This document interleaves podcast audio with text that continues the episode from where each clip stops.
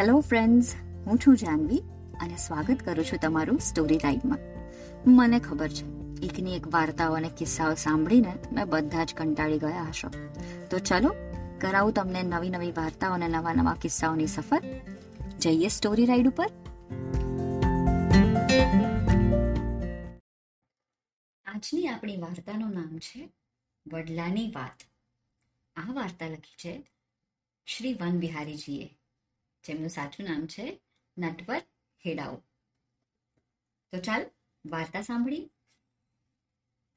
ખેડા જિલ્લાના ખાતરજ ગામની આ વાત છે. ગામના પાદરમાં એક જૂનું વડનું ઝાડ હતું. તેની નજીકમાં હું રહું. વડલાને રાત દિવસ નિરખ્યા કરું. તેના ચળકતા પર્ણ અને મોટી મોટી વડવાઈઓ જાણે જમીનને અડકવાનો પ્રયત્ન કરતી હોય. તેના પર અનેક પક્ષીઓનો વાસ હતો. કાબર, તેતર, હોલા ને કબૂતર, પગલા ને પોપટ, ક્યારેક બુલબુલ તો ક્યારેક કોયલના કલશોરથી વડલો ચહેકતો રહે. તેનો પ્રેમ સૌ માટે સમાન. પછી તે મીઠો ટહુકો કરનારી કોયલ હોય કે કા કાનો શોર કરનાર કાગડો હોય. સ્વાર્થી બગલો હોય કે ઉદાર મનનું ભોળું કબૂતર હોય. આ બુઢા વડલાની છાયા ઘણી ગાઢ અને શીતળ હતી. રસ્તે ચાલતા મુસાફરો થાક લાગે ત્યારે આ વડના નીચે વિસામો ખાવા બેસે. નજીકમાં જ રસ્તો. આ રસ્તો ડાકોર તરફ જાય. અનેક શ્રદ્ધાળુઓ દર પૂનમે ચાલતા ચાલતા ડાકોર જાય. તેઓ પણ વડની છાયામાં વિશ્રામ કરે. વડલો તેમને વૈશાખ મહિનાની બળબળથી ધૂમધકતી ગરમીથી બચાવે.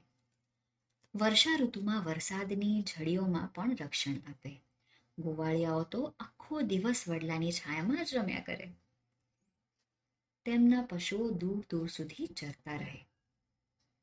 ગોવાળિયા આંબલી પીપળી રમે, ગિલ્લી દાંડિયા રમે અને ક્યારેક મેળામાંથી લાવેલો પાવો પણ વગાડે. વડલા પ્રત્યે ગામ લોકોની શ્રદ્ધા ભારે. વાર તહેવારે ગામની સૌભાગ્યવતી સ્ત્રીઓ તેની પૂજા કરે. શ્રદ્ધા અને ભક્તિપૂર્વક નમન કરી માનતાઓ માને કોઈની દાઢ દુખે તો મંત્ર બોલી વડલાના થડમાં ખીલ્લી ઠોકે. કેટલાક અંધશ્રદ્ધાળુ લોકો ભૂત પ્રેત કાઢવા વડલા પાસે આવીને ઉતાર મૂકી જાય તો છેલ્લો વિસામો પણ વડલા નીચે ખરો. ડાઘુ પણ અર્થીને નીચે ઉતારી વિશ્રામ કરે, પછી જ આગળ જાય. લગ્ન પ્રસંગે કન્યા વિદાય ટાણે ગામની દીકરીને વિદાય લેતી જોઈ વડલાની આંખ પણ ભીંજાઈ જાય. આમ આ વડલો આખા ગામના સુખ દુઃખનો સાચો સાથીદાર હતો. ગામમાં કોઈ પણ તહેવાર હોય તો તેમાં વડલો સામેલ હોય અને ગામમાં જો કોઈ દુઃખદ ઘટના બને તો વડલા નીચે સન્નાટો છવાઈ જાય. ક્યારેક ક્યારેક વડની ગાઢ શાખાઓનો ફાયદો ઉઠાવી રાતના સમયે ચોર તેની નીચે બેસીને ચોરીનો હાથ લગાવેલો માલ વેચતા બેસતા પણ તેથી વડલાને શું તેના માટે તો ગરીબ કે તવંગર બધા સરખા. ચોર હોય કે શાહુકાર, તેના માટે તો સૌ સમાન. કોઈનું સારું કે ખરાબ કંઈ એને કહેવાનું જ ન હોય. તેની એક ડાળથી બીજી ડાળ પર ઉછળકૂદ કરતી ગમ્મતયાળ ખિસકોલી હોય કે પછી તેના થડમાં દર બનાવીને રહેતા નાગ દેવતા હોય. તેના માટે તો સૌ સરખા હતા. પરંતુ એકવાર જબરું થયું. આ વડનું ઝાડ જેણે ઉછેરેલું તે ખેડૂત રામુ ગુજરી ગયા. તેમના ચાર દીકરા હતા. ચારેય આળસુ અને કામચોર. તે કાયમ અરસપરસ લડ્યા કરે. બુદ્ધિને તેમની સાથે બાર ગાવનું છેટું. રામુ કાકાના મૃત્યુ પછી, જ્યારે તેમની સંપત્તિની વહેંચણીનો સવાલ ઊભો થયો, ત્યારે ચારેય ભાઈઓમાં ખૂબ ઝઘડો થયો.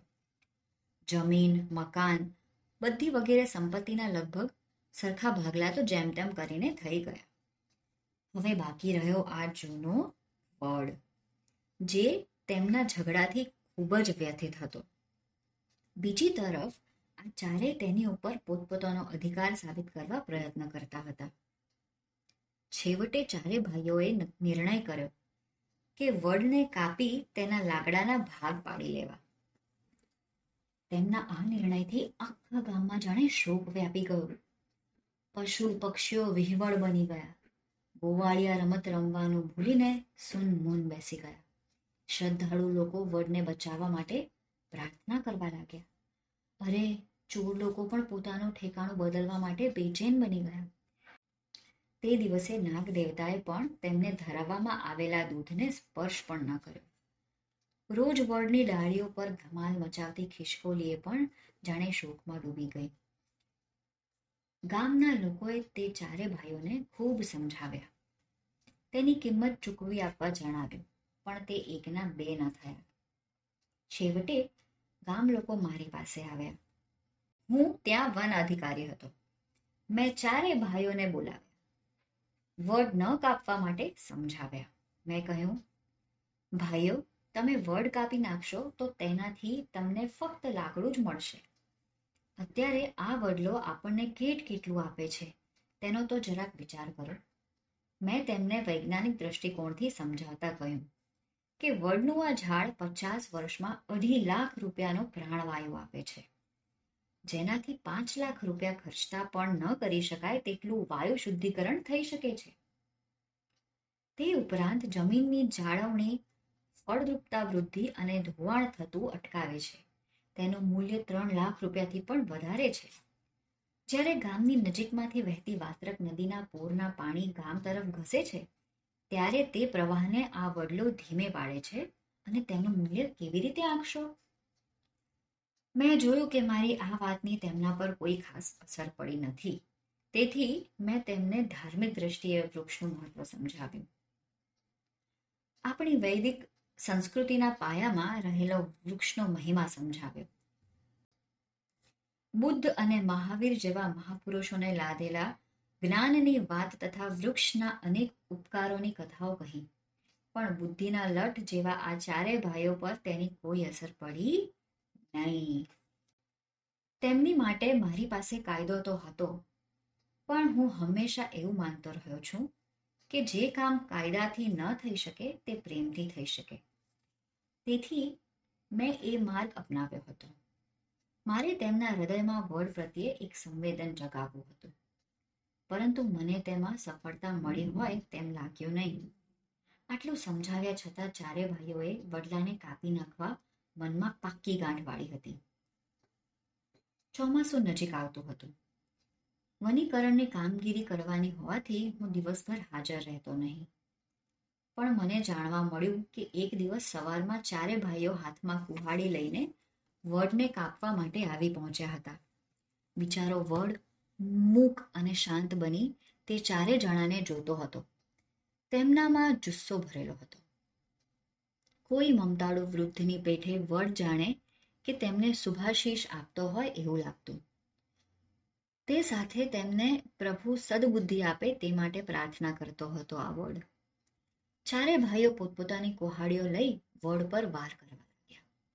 કુહાડીના ઘાથી વડની ડાળીઓ જોર જોરથી હલવા લાગી. પાંદડા ફફડી ઉઠ્યા. જાણે દયાની ભીખ માંગતા ન હોય. તેવામાં જોરદાર પવન ફૂંકાયો. પવનના સુસવાટા સાથે ધૂળનો વંટોળ ચડ્યો. આકાશમાં કાળા કાળા વાદળો ઘેરાવા લાગ્યા. એવું લાગતું હતું કે જાણે પેલા ચારે ભાઈઓ સામે વડ બચાવવા માટે પ્રકૃતિ ખુદ સંઘર્ષ કરવા તૈયાર થઈ છે. જોત જોતામાં ઝરમર ઝરમર વરસાદ વરસવા લાગ્યો. ચારે ભાઈઓ પોતપોતાના હથિયારો લઈ ઘરમાં ઘૂસી ગયા. આમ વડને કાપવાનું કામ અટકી પડ્યું. ગામ લોકોને પણ મનમાં સંતોષ થયો. સૌ પોતપોતાના ઘરે જતા રહ્યા. બીજે દિવસે સવારે ઉઠ્યા ત્યારે ચારે ભાઈઓના ચહેરા પર નિરાશા છવાયેલી હતી. જાણે કે રાતના કંઈક ન બનવાનું બની ગયું હતું. જેનાથી તે ચારેના ચહેરા પર નૂર વર્તાતું ન હતું. એકબીજાની દેખાદેખીથી ચારે જણા વડ પર પહેલો ઘા કરવામાં ખચકતા હતા અને પહેલ કરવા માટે એકબીજાની તરફ જોતા હતા. જોઈ શું રહ્યો છે? હાથ ચલાવ, સૌથી મોટા ભાઈએ તેનાથી નાના ભાઈને કહ્યું. એણે વળી એનાથી નાના ભાઈને કહ્યું. કરતા સૌથી નાનાનો વારો આવ્યો. ત્યારે તે બોલ્યો, આજે મારી તબિયત ઠીક નથી. મારું મન મૂંઝાય છે. રાત્રે મને એક ખૂબ ખરાબ સપનું આવ્યું હતું. મેં જોયું કે બાપુજી બરાબર એ જ જગ્યાએ ઊભા હતા જ્યાં આ વડનું ઝાડ છે. મેં જોયું કે વડના મૂળની જગ્યાએ તેમના પગ હતા. તેમના અનેક હાથ હતા. તે જાણે કે ડાળીઓની જેમ ફેલાયેલા હતા. તેમનું આખું શરીર લોહી લુહાણ હતું અને આંખોથી આંસુ ટપકી રહ્યા હતા. અરે, આ સપનું તો મેં પણ જોયું, બીજો ભાઈ બોલ્યો. અરે, આશ્ચર્ય કહેવાય, મેં પણ સપનામાં આવું જ જોયું, ત્રીજો ભાઈ બોલ્યો. સૌથી મોટા ભાઈએ પણ આવું જ સ્વપ્ન જોયું હતું. ચારેય ભાઈઓ વચ્ચે થોડી વાર શાંતિ છવાઈ ગઈ. આખરે મોટો ભાઈ બોલ્યો, તમારે આ વડનું જે કરવું હોય તે કરો. હું તેને કાપવાનો નથી. ત્રણેય ભાઈઓ તેમના ચહેરા તરફ જોઈ રહ્યા. ચારે ભાઈઓ વચ્ચે ફરી મૌન છવાઈ ગયું. હું દૂર ઊભો ઊભો આ તમાશો જોતો હતો. છેવટે નાના ભાઈઓએ પણ પોતાની કુહાડી જમીન ઉપર ફેંકી દીધી. મોટા ભાઈ બોલ્યા, આ વડ આપણા પૂર્વજોની નિશાની છે. હું તેમાંથી મારો હિસ્સો છોડી દઉં છું. મારે ભાગ નથી જોઈતો. બાકીના વચેટ બે ભાઈઓ પણ બોલ્યા, સારું, તો હવે આ વડને આપણે કાપવો નથી. આ વડ હવે નાનો રાખશે. મોટા ભાઈએ કહ્યું, જો તમારે કોઈને વડમાં ભાગ નથી જોઈતો, તો પછી હું આખો વડ લઈને પાપમાં ભાગીદાર શું કામ બનું? વર્ષોથી ગામ લોકો વડને પોતાનો માનતા આવ્યા છે. તો હું પણ હવે તે ગામને સોંપવા માંગુ છું. એમ કહીને નાના ભાઈએ પણ કુહાડી ફેંકી દીધી. તેમની આ વાત જાણી ગામ લોકોમાં આનંદની લાગણી છવાઈ ગઈ. વડલો જાણે કે ખુશીથી ઝૂમી ઉઠ્યો. ગોવાળિયાઓએ આનંદની કિલકારીઓ કરીને પાવાના સૂર રેલાવ્યા. સુન મૂન બની બેઠેલી ખિસકોલી ફરી આ ડાળથી, પેલી ડાળે દોડા દોડ કરવા લાગી. પંખીઓના કલરવથી ચારેય દિશાઓ ગુંજવા લાગી. કોયલનો ટહુકાર સાંભળીને હું પણ આનંદમાં આવી ગયો. થોડા દિવસ પછી મેં જોયું તો ચારેય ભાઈઓએ મળીને વડલાની આસપાસ એક મોટો ઓટલો બનાવવાનું શરૂ કર્યું હતું. વડલાની ડાળો એવી રીતે એમના ઉપર હતી કે જાણે તે આશીર્વાદ આપતી ના હોય.